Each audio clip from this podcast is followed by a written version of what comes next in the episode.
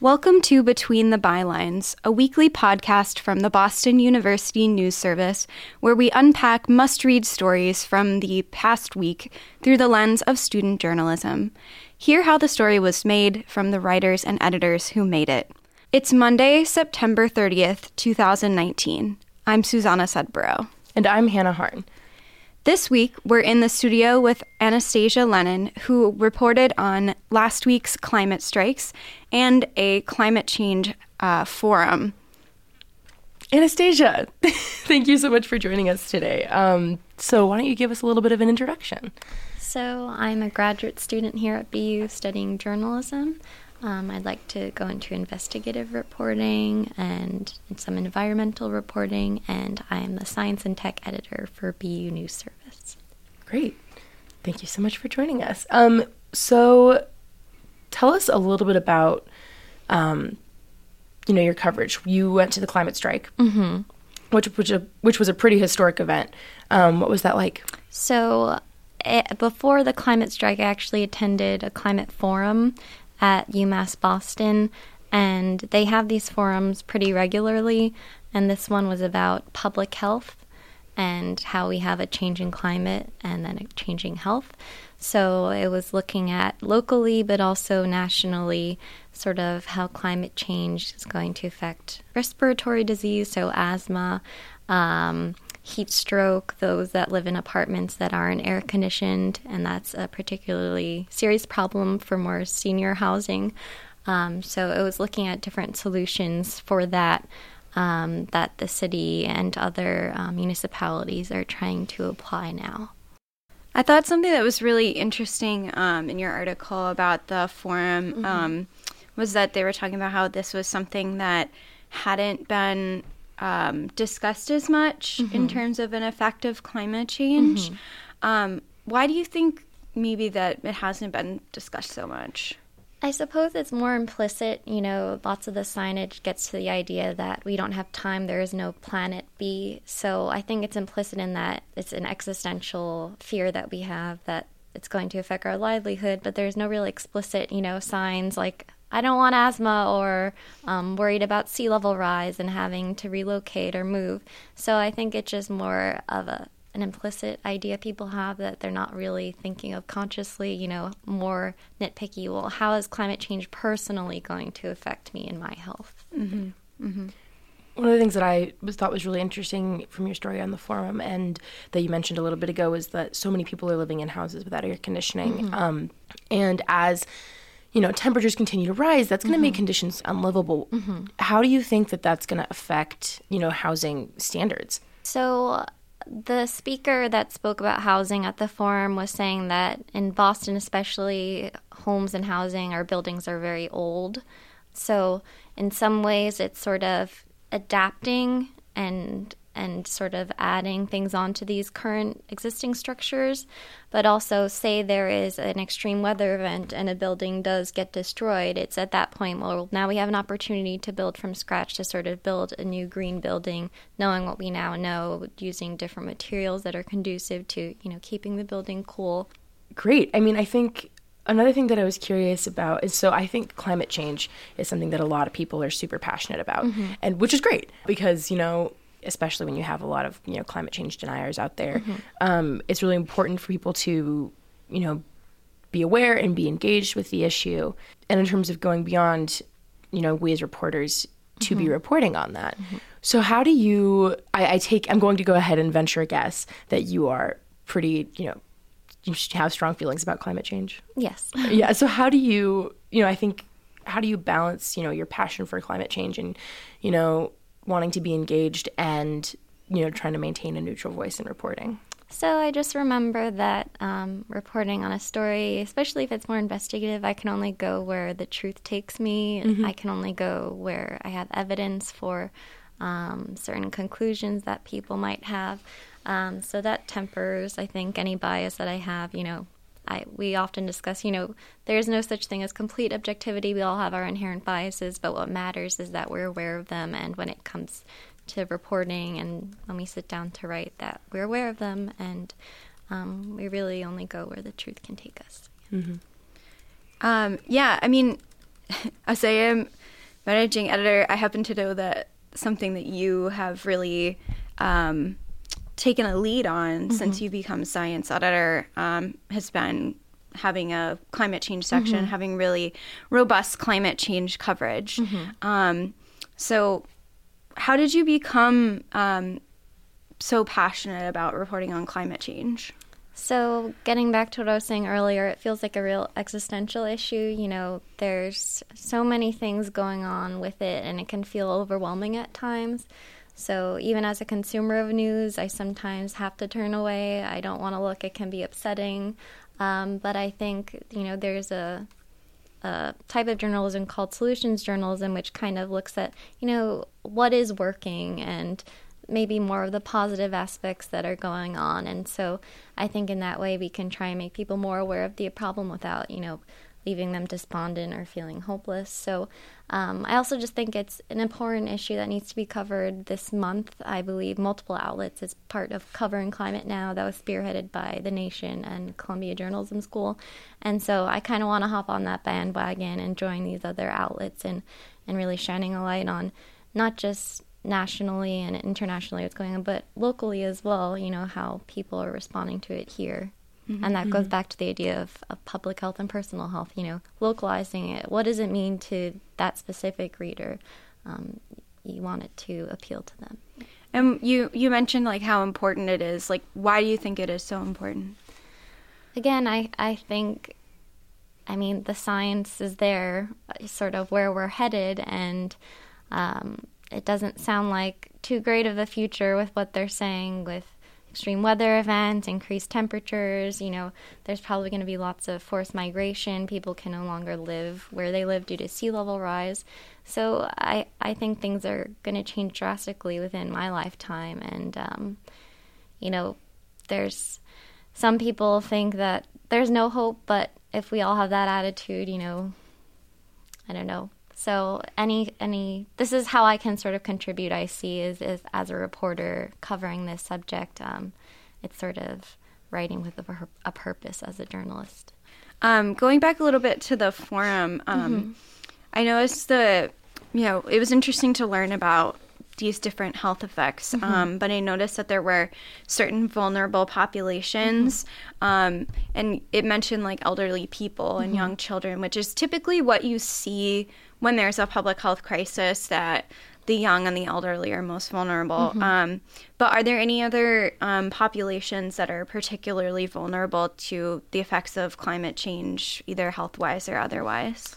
So, yeah, I guess there's another field looking at more environmental justice, and I saw lots of signage at the climate strike as well about this. You know, different minority populations are affected depending on where they live, what sort of access they have to health care. Um, you know, there's all these different factors that play into it their socioeconomic status, um, and also pre- any pre existing conditions. So, th- those are things that go beyond sort of the um, children or elderly populations and being affected. Mm-hmm. Um, what or was, was there anything from you know the strike or the forum that you you know really wanted to include, but just details that you couldn't? Um, things that stuck out to you. Hmm. Let me think for a second. So something I did notice, which I wasn't too familiar with, was there was lots of signage about the Weymouth compressor site, which I've been mm-hmm. trying to catch up on a bit. Um, I'm reporting for the Patriot Ledger this semester as well, which covers Quincy, Weymouth, um, Braintree area. And so that's been a very contentious site, it seems, for a couple of years now. Um, so that's something I'm, I've been trying to learn more about since the strike, sort of the effects that this, this proposed site would have on the local community um, and beyond. Yeah. Interesting. Could be a good follow up story. Yeah. yeah. so, how did you feel being in the in the masses of the crowd at this climate strike that is being reported on worldwide? So, admittedly, on a personal note, I don't like crowds. um, so I was sticking to the side a bit, but um, I think it's just always beautiful to see people coming together and that they can express their opinion. It's it makes me proud, you know, to be part of a democracy where that people have that freedom to do it. Um, so it was I was just glad to see this this self expression and there were lots of children there as well, either with their school teachers or their parents. Um, there were a couple dogs as well, so um, it's it. I think it was a more positive event overall. Um, so it was nice to witness, bear witness to it, given that it was happening all over the world. Yeah, what kind of chants were you hearing? I'm curious. Um, there was some about Governor Baker, um, mm. do your work, and I think that related to the compressor site. Um, climate change has got to go. Hey, hey, ho, ho, climate change has got to go. That's what the kids were chanting. Um, I'm trying to think what else I heard. Um, there, there was a brass band. I think they were playing very jazzy music as they were marching up to the state house. Um, so there was a lot, lots of sights and sounds going on. Those are the ones that stuck out to me. Um, it seemed to me that the the climate strike was pretty peaceful. You know, there didn't mm-hmm. seem to be any upset. Yep. Um, but you know, as we all know, with you know strikes and rallies, that is not mm-hmm. always the case. Mm-hmm. Um, have you had an experience, you know, reporting on a, a, rally or a you know a strike of this of a similar you know sort that did not go smoothly? Not that I can remember. I guess something I always try and keep in mind. I think in past coverage of especially like more environmental strikes, um, I think one in DC, you saw all the signage was left on the ground everywhere, like mm-hmm. littered. Mm. So that was upsetting, and I, I didn't stick around Rather ironic. Where, to yeah. the point where the crowd dispersed. So I, I don't know what happened here in Boston, um, but I was ho- certainly hoping that you know people would clean up after themselves or maybe recycle or reuse the signage and, and keep it. So um, I did see some of that. There was a small sign sort of saying use less paper or, or um, recycling. I don't know, people use makeshift signs. They weren't just going out using typical poster board. They were using what they had, which was, yeah. I think, in the spirit of the strike. Uh, I know, kind of on that subject of the irony of it, one of the tweets that I saw, um, not from a reporter or anything, just from a, a, a random citizen, if you will, um, about the climate strike, is it said, um, you know, seeing all these people with, you know, at the climate strike and then leaving in Ubers is really sending me. Mm. It's like, that's really something. Um, and that was something that kind of, you know, amused me is just kind of the irony of that situation. Mm-hmm. How do we incorporate? I mean, I think it seems a very answerable question, but how do we incorporate um, that sort of irony and that hypocrisy into reporting without coming mm. off as almost pessimistic? The most neutral way I see reporting is just stating as fact that there were some people that simply left or Ubers or you interview people. How did you get here today? Oh, I took the T. Um, I took the train in and just including that in the reporting without really loading with any opinion or mm-hmm. what have you or judgment. Yeah. Um, yeah. Yeah, it, it's interesting on um, on the irony front. I saw a lot of like some well some media and some signs about um, meat consumption mm-hmm. um, in regards to climate change and um, I saw some animal rights activists mm-hmm. saying like you know, people are calling saying there's too much inaction, but people won't change their diets. Mm-hmm. Um, and yeah, was that something that you saw a lot of there, or like signs about that, um, or something you've seen reported on? Because I've I've seen it in activist circles, but not so much in journalist circles. I've certainly seen you know articles on that even if it's based on a study that was released, sort of, is there an ideal diet? Or another one where, you know, it has to be tailored sort of to where you are. Certain nations only have access to certain resources, so there's not really a one size fits all diet. Like, we all need to stop eating meat or stop consuming dairy. Um, but I think this also gets to the idea that um, this issue means something different to everyone. For some activists, it, it's about what we're eating. For others, if they live by the coastline, it's about sea level rise and and what their future will look like. Um, so, I mean, yeah, I have seen reporting on it. So, what was something you'd say you took away from this, you know, event, this experience, either journalistically or just overall? Uh, certainly have a backup battery with your phone. Yeah. um, but otherwise, um, uh, it's it seemed like covering most other events. You just try and speak to as many people as you can, get to know about why they're there, um, why this is important to them. Um, yeah, I, I, don't know. Seemed yeah. pretty simple. Do you have any um, advice for like going up to randos or psyching yourself up? Um, I mean, I think you should just be as sincere as you can because I think that translates super quick. Someone knows if, oh, oh, you just want a comment from them, you could put a quote in their story. Or if you're really interested in, you know, um, doing this story, like, do you have a second? I'd really appreciate it. Um, and just always be respectful. And I think people can read, you know, whether you're being genuine or, yeah. Yeah. Yeah, I think that's true. I think the like the manner in which you go up to someone can be really important. Mm-hmm. Like I've noticed as I think um like I noticed if I was like really nervous mm-hmm. or like seem like needy, they did not want to talk to me. Mm-hmm. But if I was like really kind of low key, like, hey, I'm doing a mm-hmm. story on this, you want to comment? Much better response. Mm-hmm. I don't know if anyone else has experienced that. Yeah, I think as I've gotten more experience as a reporter, I think I've just car- I carry myself differently when mm. I approach strangers, mm-hmm. and I think that that makes them a little bit more like, oh, okay, you know, you seem like an adult mm-hmm. who's like, you know, you seem like a real person. I'll talk to you.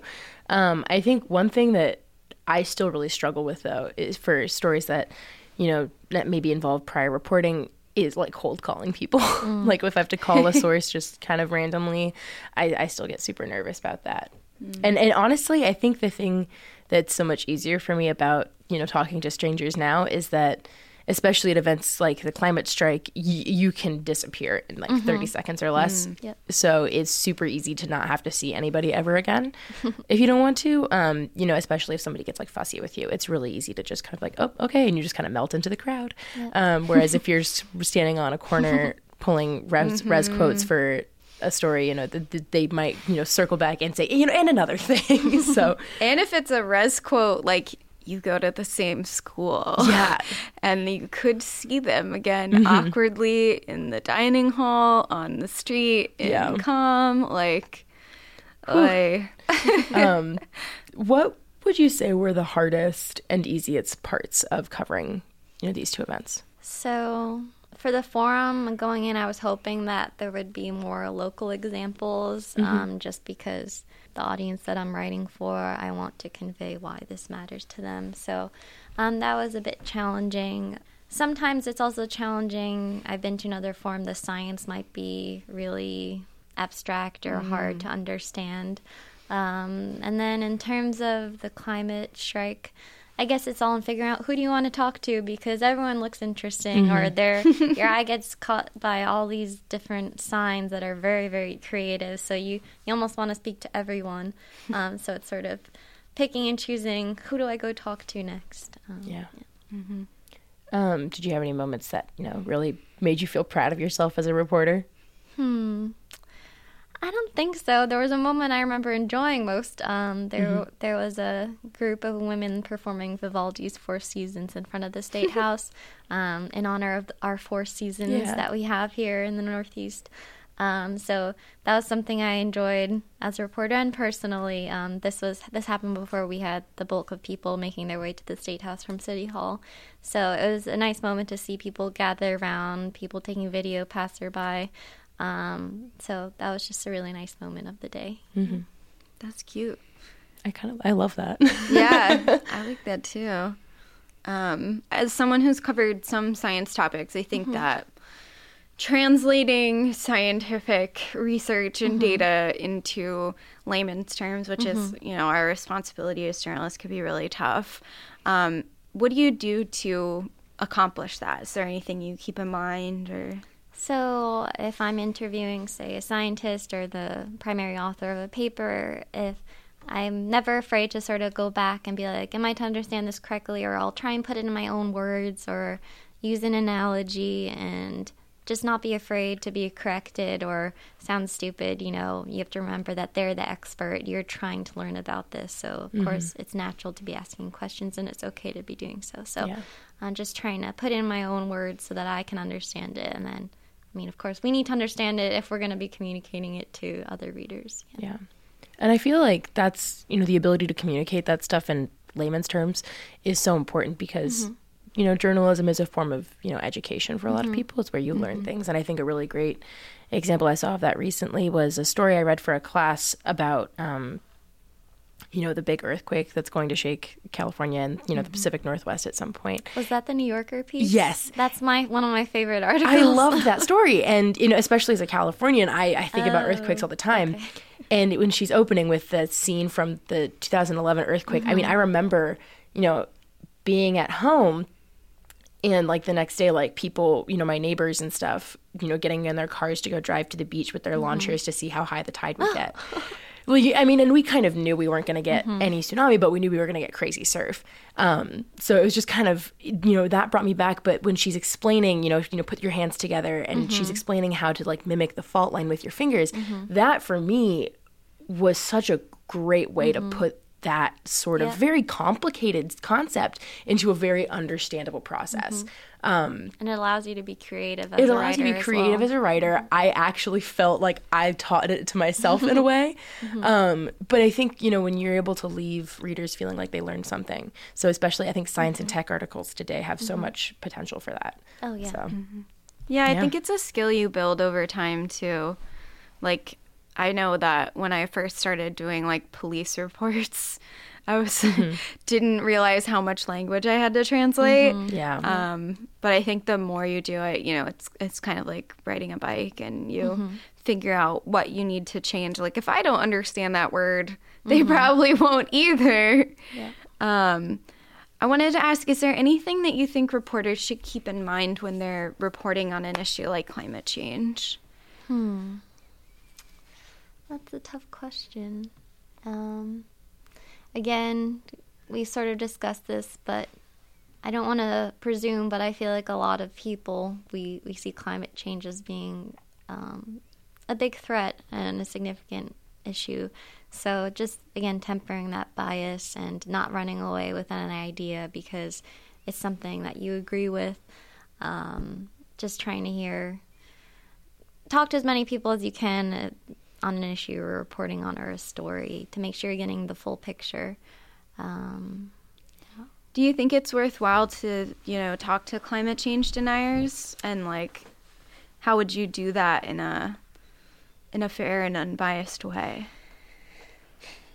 so I guess what is it? False equivalence, sort of. Mm-hmm, mm-hmm. So I think there's also a danger in that. Mm-hmm. If, if there's this really great scient- scientific consensus on climate change, I think it's more a disservice to present another side with equal weight. Yes, acknowledge that another side exists, um, but really how much of the reporter, any if at all, you should de- designate for these deniers. I, I think it's it's a little dangerous yeah. to be doing. I acknowledge that they exist, but um, you really you, should, you want to vet the sources you're talking to. So if you're writing a story about climate change in the environment, you want to speak to experts, people that are educated on that. Um, mm-hmm.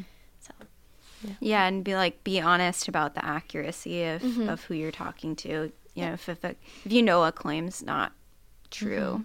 Mm-hmm. yep. Yeah. Great. Yeah, I think there's some great advice for reporters. Yeah. and what advice would you give to, you know, people covering, you know, rallies and strikes? Even, Um, uh, peaceful or otherwise? Yes. Um, I know that there's some outlets where they don't even want their reporters walking in them personally. I think that happened especially with the Women's March in D.C. There were, I think, Washington Post, some other big papers where it's like, you know, you shouldn't be taking part in this. So, I mean, just be aware of that. I don't, whether you're freelancing or you're working for an outlet, what their policy is, but um, even if inside you're really excited, try and maintain that external neutrality. Um, and I personally feel more comfortable being an observer than a participant. That also is more just my personality. I'm more quiet and reserved. So um, I just sort of take it in, and as journalists, we should really be observing as much as we can. So that's what I'm doing at these events. Yeah. I wish there are times where I wish like press passes were so much more visible. I mean, because I see it all the time in. Um, you see it with this is the oddly this is an example that's like very in the forefront of my mind with war reporters like you'll see they have these like Yeah. big banners almost across their backs that say like you know press Yeah. or you know photographer I mean, I don't know can buns get vests can, we, can we invest in some just hardcore press labeled gear. I want bunny t-shirts or Bunny hand- ears, the headband. Yeah. bunny ears, and a uh, what's the word?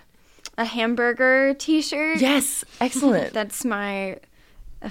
That's our my- rebrand. My yeah, exactly. That's that's my unprofessional take on buns. What I'd like us our image to be. All right. Well, thank you so much for coming in. Um, I think we're I think we're winding down. Yeah. Um, so again, Anastasia, thank you so much for for joining us today. We really appreciated you having on, and um, thank you for all your wonderful advice. I think that that will uh, serve our contributors very well. Well, thanks for having me. Absolutely. So that is it for this week's episode of Between the Bylines. Thank you so much for joining us, everyone, and we will see you next week.